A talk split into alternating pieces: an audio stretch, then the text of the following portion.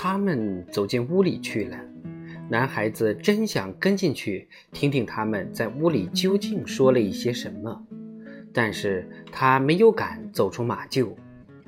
过了没有多久，奥萨和他的爸爸就告辞出来，爸爸妈妈一直把他们送到大门口。说来也奇怪，爸爸妈妈这时候都春风满面，喜上眉梢，似乎获得了一次新生。客人们渐渐远去，爸爸妈妈意犹未尽地站在门口，极目远眺。谢天谢地，这一下我总算用不着再伤心发愁了。你听听，尼尔斯竟然做了那么多好事，妈妈乐不可支地说道：“也许他做的没有像他们说的那么多吧。”父亲眉眼挂着笑。然而又若有所思地说：“哎呀，瞧你说的，他们父女俩专程大老远的跑来一趟，向我们面谢尼尔斯帮过他们大忙，而且还要帮助我们来报答这份恩情，这难道还嫌不够吗？我倒觉得你应该接受他们的好意才是。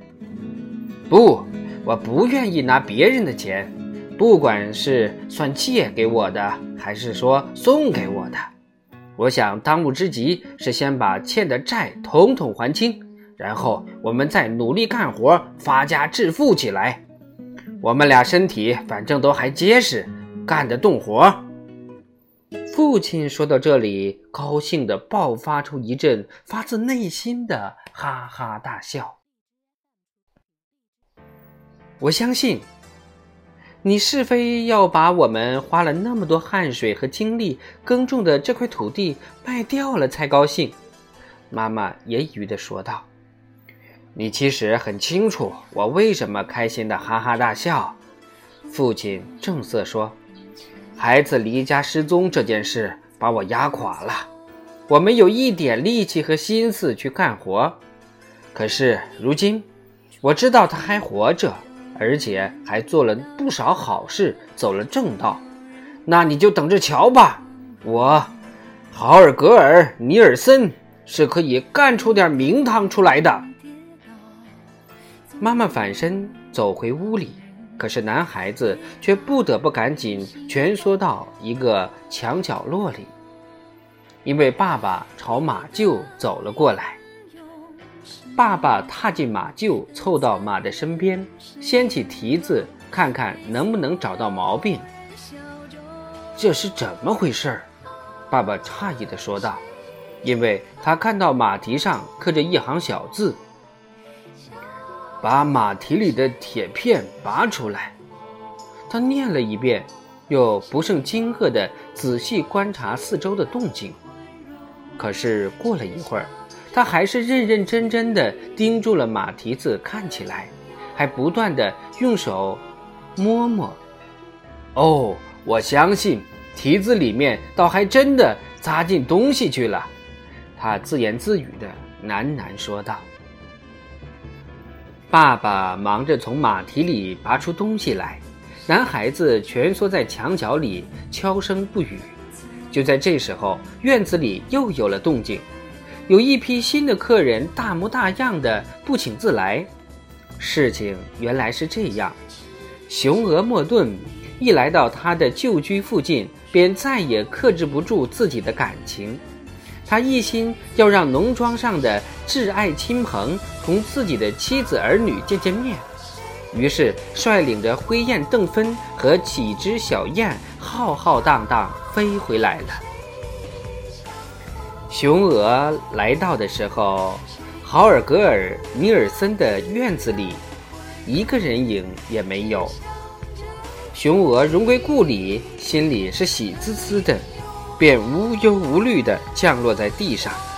他大摇大摆地带着邓芬来到各处转悠一圈，想向他炫耀炫耀他过去还是一只家鹅的时候，生活有多么惬意。他们绕了整个家庭一圈之后，发现牛棚的门是开着的。到这里来瞧瞧！雄鹅憨憨地大呼小喊：“你们会看到我早先住的多么舒服，那跟我现在露宿在草地和沼泽里的滋味可大不一样。雄鹅站在门槛上，朝牛棚里张望一下，哎，里面没有人。他说道：“来吧，邓芬，你来看看鹅窝，用不着提心吊胆，一点危险都没有。”于是雄鹅走在前头，邓芬和六只小雁跟随其后走进鹅窝，去开开眼界，见识一下大白鹅在跟随大雁一起去周游闯荡之前。居住的多么阔气和舒服！哦，我们那几只家鹅早先就住在这儿。那边是我的窝，那边是食槽。早先食槽里总是装满了燕麦和水。雄鹅眉飞色舞地介绍说：“看呐，食槽里还真有点吃的东西。”他说着就跑到食槽旁边，大口大口地吃起燕麦来。可是灰雁邓芬却惴惴不安起来。我们赶快出去吧，他央求道。好的，再吃几口就走。雄鹅说。就在这时候，他突然尖叫一声，朝门口跑去。可惜已经来不及了。那扇门嘎吱一声关上了。女主人站在门外，把门栓插上。他们一家子全都自投罗网爸爸从马蹄的里面拔出了一根铁刺，正在洋洋得意地站在那里抚摸着那匹马。妈妈兴冲冲地跑进马厩：“喂，快来瞧瞧，我抓到了一窝一窝子。”他说：“不要性急，先看看这里。”爸爸慢条斯理地应声说：“直到现在，我才找到马干不了活的真正毛病。”哦，我相信我们时来运转了。”妈妈兴奋地说道。“你想想，春天不见的那只雄鹅，竟是跟着大雁飞走的。它如今飞回来了，还招引回来七只大雁，它们统统钻进了鹅窝。我一下子就把它们全关在里面了。”这倒是真稀奇，豪尔格尔·尼尔森说道：“你要知道，这么一来，我们可以不再疑神疑鬼，担心孩子离开家是顺手把雄哥抱走的。”是啊，你说的很在理，妈妈说道。不过，我想我们不得不今天晚上就把它们全部宰掉。再过两天就是圣马丁节了，我们要赶快把它们宰了。才来得及拿到城里去卖。我以为把雄鹅宰掉是一桩恶罪恶的事情，因为它招引了那么一群燕儿回家是有功劳的。爸爸豪尔格尔尼尔森不以为然地说道：“哎，那倒也是。”妈妈应声附和。可是，一转眼又说道：“倘若在别的时候，倒可以放他一条活路。”不过现在我们自己都要从这里搬走，我们没法子再养鹅了。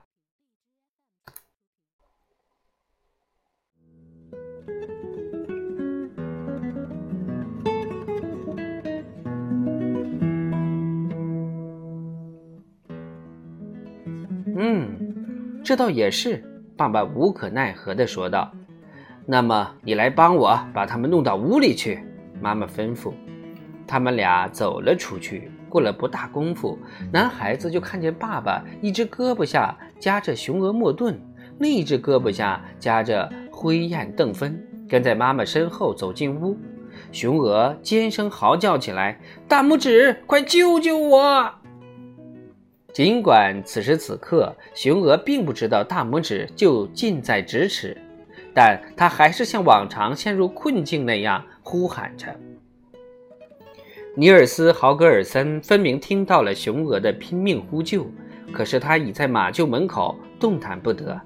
他所以迟迟疑疑不出来相救，倒不是因为他知道雄鹅被捆到屠宰凳上对他自己会有好处，在那一瞬间，他甚至连想都没有想起这一点，而因为如果他跑出去救雄鹅，他就要现身在爸爸妈妈面前，而他极不情愿那样做。爸爸妈妈为我操碎了心，我为何又再为他们增添几分悲伤呢？可是，当他们把雄鹅带进屋里，把门关上的时候，男孩子再也沉不住气了。他像脱弦的箭一般冲过庭院，跳上房门前的胡木碗，奔进了门廊。他习惯地在那里把木鞋脱下来，光着脚走到门口。可是他实在不愿意让自己的这副小人儿模样在爸爸面前出丑，所以他抬不起手臂来敲门。这是雄鹅莫顿性命攸关的时刻呀！他心心头悚然一震。自从你离开家门那一天起，他不就成了你最知心的朋友了吗？他这样反问自己。霎时间，雄鹅和他生死与共的经历全部涌现在他的脑际。他想起了雄鹅怎样在冰冻的湖面上，在暴风骤雨的大海上。在凶残的野兽中间舍命救自己的情景，他的心里溢满了感激和疼爱之情。终于克服了恐惧，不顾一切地用拳头拼命砸屋门。哦，外面是谁那么性急要进来？爸爸嘟囔一声，把门打开。妈妈，您千万不要宰杀雄鹅！男孩子高声大叫。就在这时候。被捆在凳子上的雄鹅和灰雁邓芬惊喜交集地发出一声尖叫。男孩子一听，总算放心了，因为他们还活着。屋里惊喜交集地发出一声尖叫的还有一个人，那便是他的妈妈。哎呦，我的孩子，你长高了，也长得好看了！